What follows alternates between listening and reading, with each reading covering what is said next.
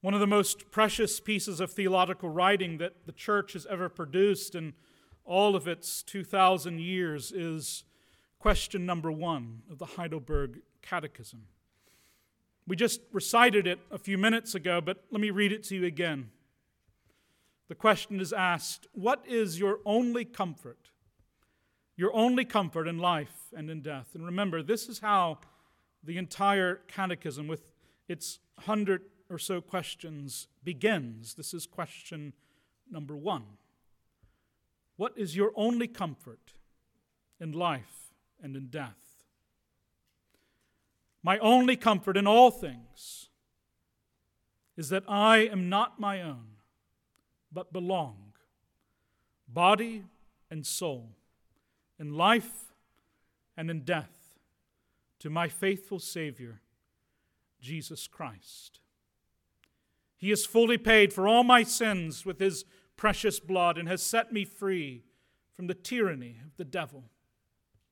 He also watches over me in such a way that not a hair can fall from my head without the will of my Father in heaven. In fact, all things must work together for my salvation. Because I belong to Him, not He belongs to me, but because I belong to Him. Christ, by His Holy Spirit, assures me of eternal life and makes me wholeheartedly willing and ready from now on to live for Him.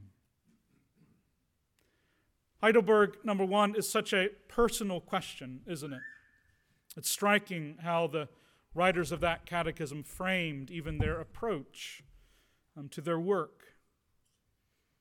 The question doesn't ask an abstract question about God or about man or about God's decrees or about the inerrancy of the scripture or whatever it might have begun with.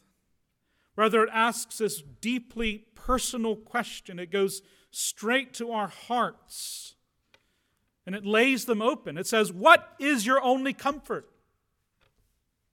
What is it in all the world alone that gives you, Christian, confidence and hope and peace and joy? And, and notice what it doesn't say in answer to that question. What gives me comfort? It doesn't say, what gives me comfort is the right person in the White House or in the Senate or the Supreme Court. It doesn't say, what gives me comfort is a strong economy. It doesn't say, what gives me comfort is enough money in my bank account to make sure I'll always have protection against need. It doesn't say, uh, my, what gives me comfort is, is my good health or the good health of my loved ones.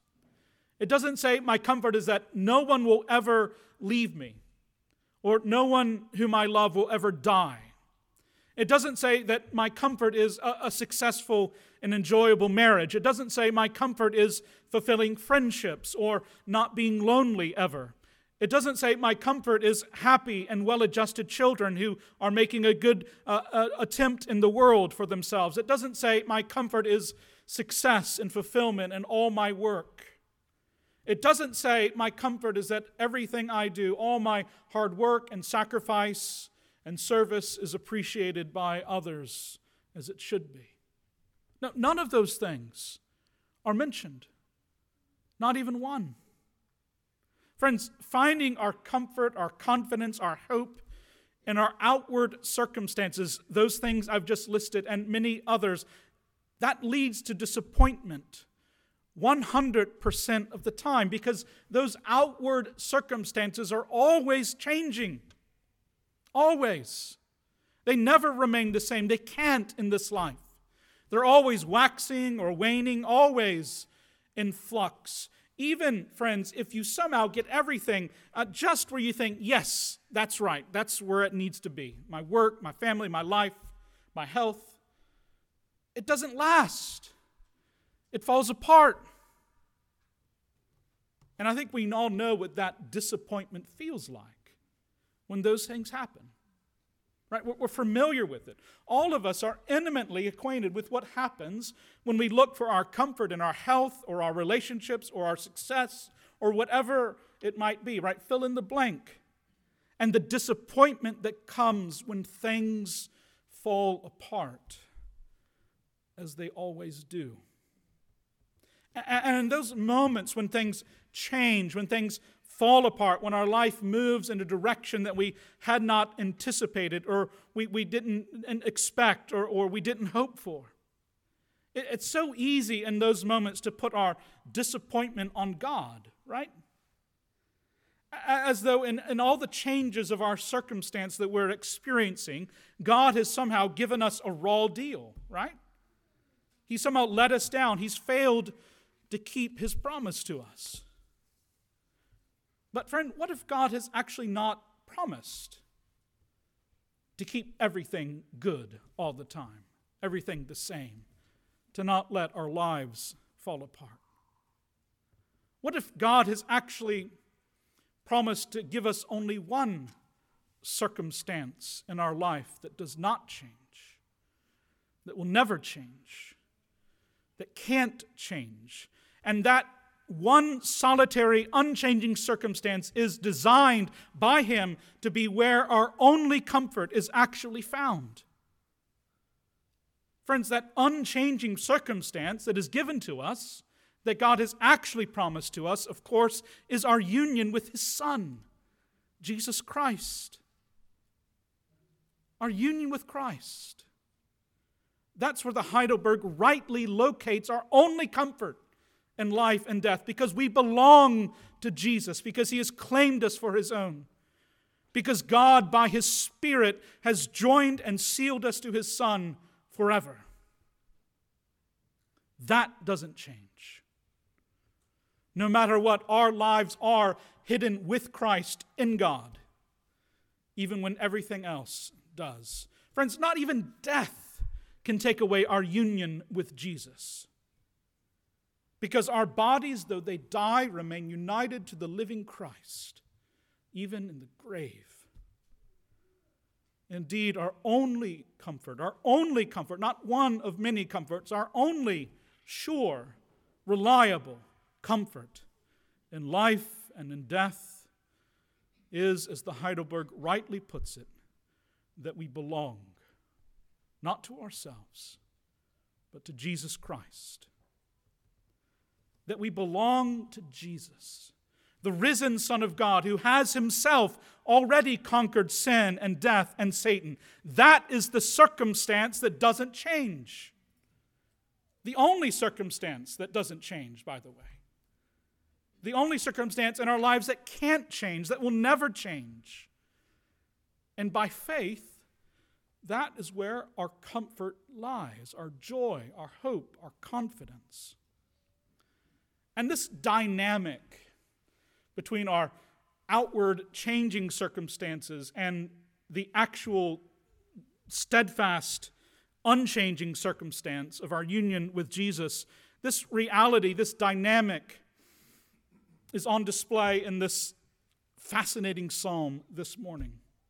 The, context of Psalm 59 is, of course, deeply important for understanding its meaning. I alluded to this already this morning and reading from 1 Samuel 19.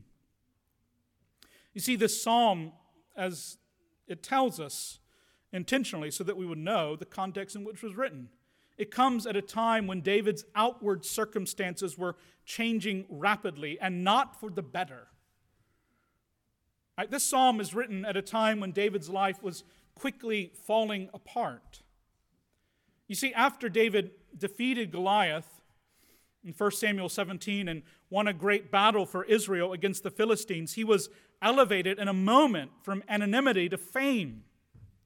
Right? Overnight, he became wealthy and powerful and successful beyond anything he could have imagined. Right? One day, at the beginning of 1 Samuel 17, David is the youngest son of a middling family from Bethlehem, of all places. Right? Bringing his older brothers food cheese, to be specific, for the battle because they're hungry. And, and, literally the next day, all the women of Israel, the text tells us, are coming out of the cities. And do you know whose name is on their lips? David, David, David. That's what they're singing. They're singing his name. In, in quick succession, um, David is made commander of Israel's armies. He's given the daughter of the king, Michal, in marriage.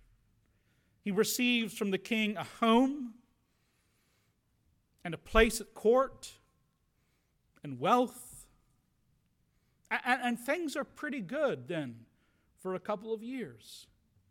David flourishes in this new role. But then, as we heard from 1 Samuel 19 earlier this morning, things begin to change. All that God has given David, he now begins to take away from him. And make no mistake, God is the one behind all of this. The, the text makes that very clear. God elevates David. God is the one who sent Samuel out of the blue from David's perspective and chapter 16 and anoints him to be king of Israel one day. God is the one who is with David and defeats Goliath. God is the one who gives him all of these things. And then God is the one who sends the harmful spirit to Saul and takes all these things away. Saul turns against David in a fit of rage and anger and temper, tries to kill David with a spear. David just barely escapes, right? That the spear is there, you know, throbbing in the wall next to him. He goes back to his house, but that's not a place of safety either, because that very night Saul sends soldiers to surround David's house so they can rush in and kill him in the morning. Remember, just before all of this happened, David was the commander of the king's armies. He was leading these men in battle against their enemies. And now those very same men who had been David's brothers are going to kill him. And so David escapes out of a window. He's reduced to that. Under the cover of darkness, his wife creates this sort of dummy in the bed so that the soldiers will be deceived a little bit longer.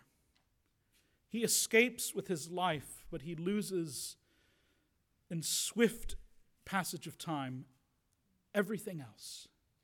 All of it. In just a period of about 24 hours, David loses everything.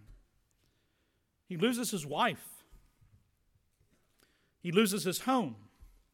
He can't go back. He doesn't go back. He loses his possessions. He loses his position. He loses his sense of security and safety that he had before. He loses his friends, his brothers in arms. But even in the midst of all that, notice as we see in the psalm what David does not lose. He does not lose his comfort or his hope or his joy because he knows that the only circumstance in his life that ultimately matters is still the same. God remains his strength and his fortress, even in the midst of all of these things. All of this. That hasn't changed. And because of that, David is comforted and sings for joy. Let me show you what I mean in the text of the psalm. Our psalm this morning, it breaks pretty easily um, into a, a pretty clear structure. First, there are two parts there's verses 1 to 10, and then verses 11 to 17. You can see that pretty easily, I think, as you look at it on the page. And both parts follow the same pattern. There's a lot of repetition here in this psalm. The same pattern in verses 1 to 10 appears in verses 11. to First, there's a series of petitions that opens both sections. First in verses 1 to 5, and then similar petitions are given in verses 11 to 13. Then there's this poetic description of David's enemies in verses 6 and 7, and then in verses 14 and 15. And then finally, there's this assertion of comfort and joy and hope that has many of the same repeated words and elements in verses 8 to 10, and then again in verses 16 to 17. This pattern, right? Petition, description of enemies, assertion of hope.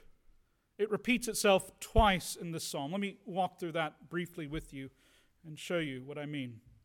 Uh, first, in verses 1 to 5, David is petitioning God to save him from his enemies. Right? This section, and also verses 11 to 13, this, this section is full of imperatives. God is asking, I'm sorry, David is asking God to do something, to intervene in his time of crisis and need. Right? Deliver me from my enemies. That's how the psalm begins in verse 1. Protect me from those who rise up against me. He's, he's petitioning God. Awake, O God, he says, and meet me. That's what he says in verse 4. And in verse 5, he says to God, Rouse yourself. Don't spare any of those who were treacherously plotting evil.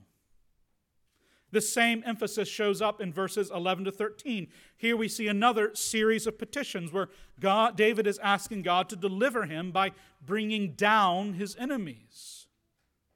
And then in verses 6 and 7 and 14 and 15, following those petitions, we have David then giving this poetic description of his enemies with almost the same language. In fact, verses 6 and verse uh, 14 are identical exactly the same. David compares his enemies to wild dogs. Right? They're like beasts, they're lashing out against him, they're uncontrollable by his own power. He says, Every evening they come back, howling like dogs, prowling about the city. And you can see just even from the context in 1 Samuel 19 that that sounds like David, or Saul throwing the spear against the wall. That sounds like those men surrounding his home in the darkness. And then in verses 9 to 10 and 16 to 17, we have what I think is the most interesting part of this psalm. Because it's here that David expresses with striking boldness his confidence and his hope in God in the midst of his situation which, objectively speaking, is pretty terrible. This is what David writes in the midst of all of this. In verses 9 to 10, he says, O my strength, O my strength, he says. He calls God by that name. O my strength, I will watch for you. For you, O God, or my fortress. My God, in his steadfast love, will meet me. God will let me look in triumph on my enemies. And then in verses 16 and 17, he concludes the psalm with these words. He says to God again, But I will sing of your strength. I will sing aloud of your steadfast love in the morning. For you have been to me a fortress and a refuge in the day of my distress. O oh, my strength, that same address again, that same name for the Lord. O oh, my strength, I will praise you. For you, O God, are my fortress the God who shows me steadfast love.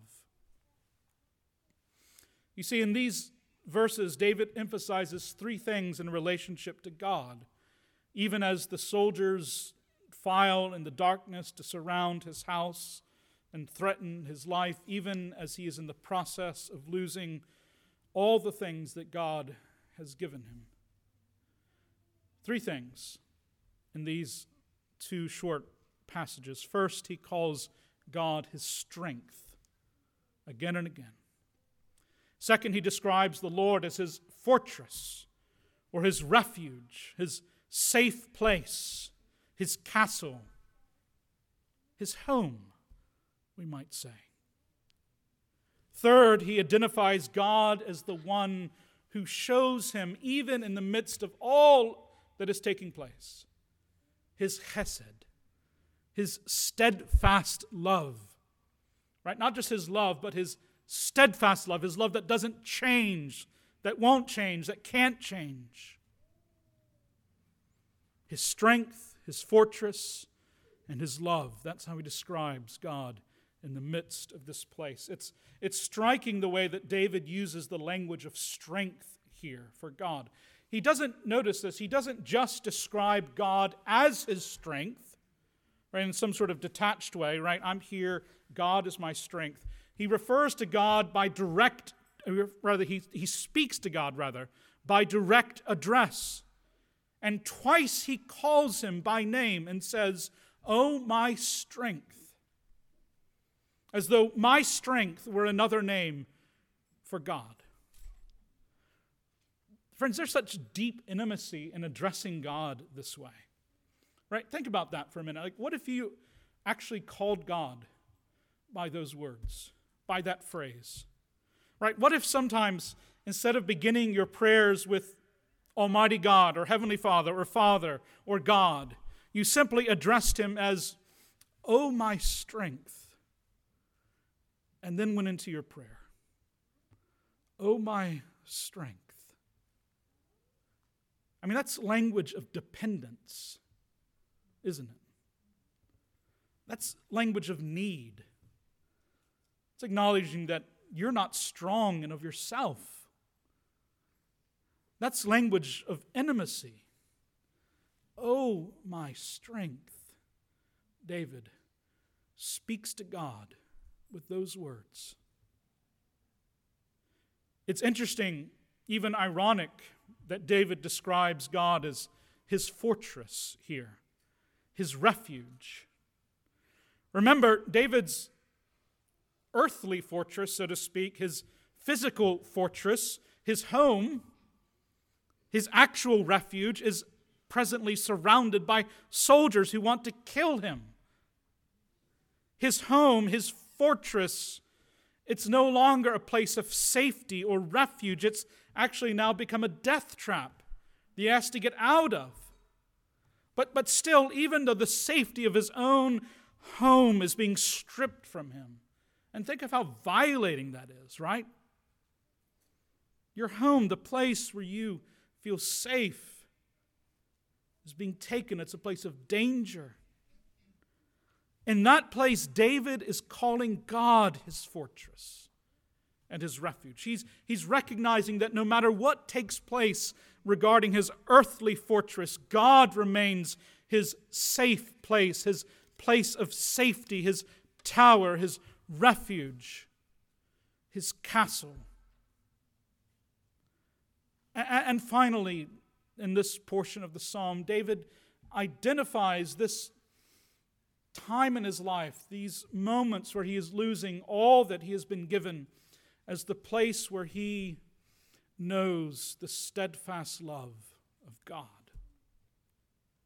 And noticeably, again, he doesn't refer to God's love here in some just sort of abstract, generic way. No, rather in verse 10, he says, My God and his steadfast love will meet me, will draw near to me, will come to me. And in verse 17, he says to God, You are the God who shows me steadfast love, who is showing it even now, is the emphasis David is making is revealing it even in this moment. Right? David, notice this is important. He isn't just reflecting back on the good times in his life, right? That moment when he had the sword and, and Goliath was dead at his feet, or the time when he was returning from the battle and the women of Israel were singing his name. He isn't just reflecting back on the good times and saying, well, I know God's steadfast love is true because he was good to me back then. No, he's saying God's steadfast love is being shown to me now.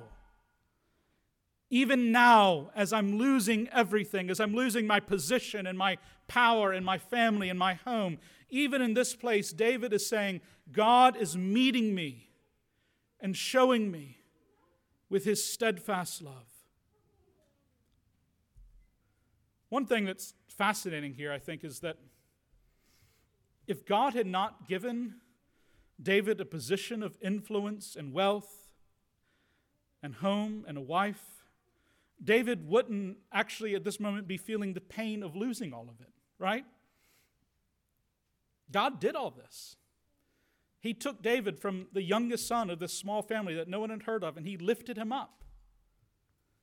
and now he's taking it away. The, the difficult circumstances that David is in wouldn't have been, wouldn't have been in existence if God hadn't given him the good circumstances that had led up to this moment. Yet, here in this place, David's cry to God is not wishing that God had, had just let him be, just kept him as an anonymous shepherd boy in Bethlehem, but he, he's proclaiming God's steadfast love. Still, the same love that, that raised him up is with him in his time of loss now. God is doing all of it. God has brought David up, and now he is bringing David down. And in all these changes in David's outward circumstances, God is teaching David something. That in his fundamental circumstance, nothing has changed at all. It remains the same.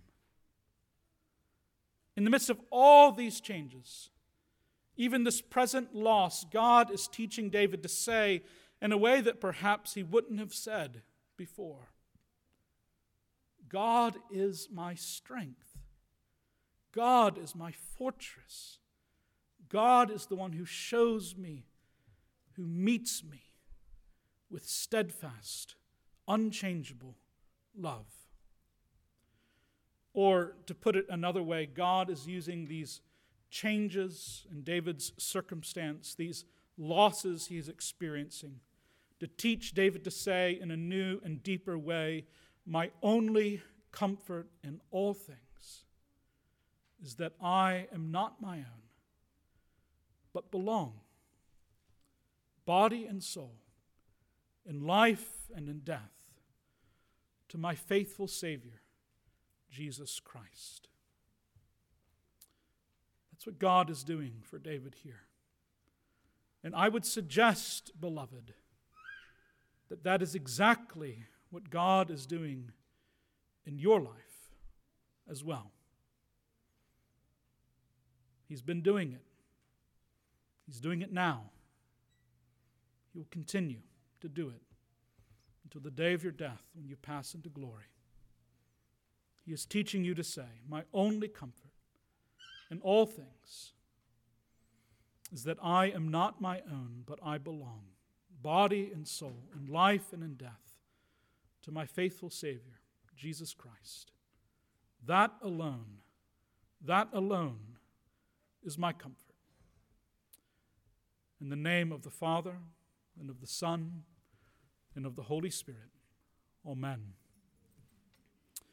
Heavenly Father, we give you thanks for your word. We thank you for your faithfulness to us.